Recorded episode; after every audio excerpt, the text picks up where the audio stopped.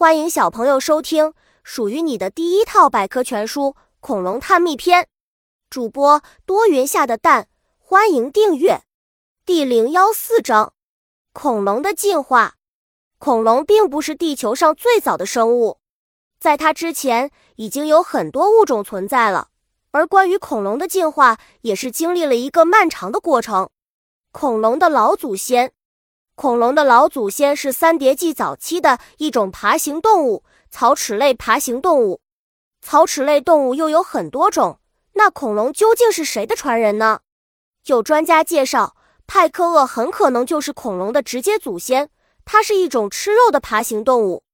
最早的恐龙，地球上最早的恐龙出现在2.25亿年前，它们的形态比较一般。个头也不大，恐龙的分化还不明显，没有那么多种类。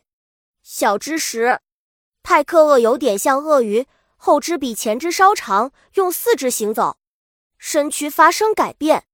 恐龙刚出现时，种类单一，都是一些小型的双足行走的爬行动物。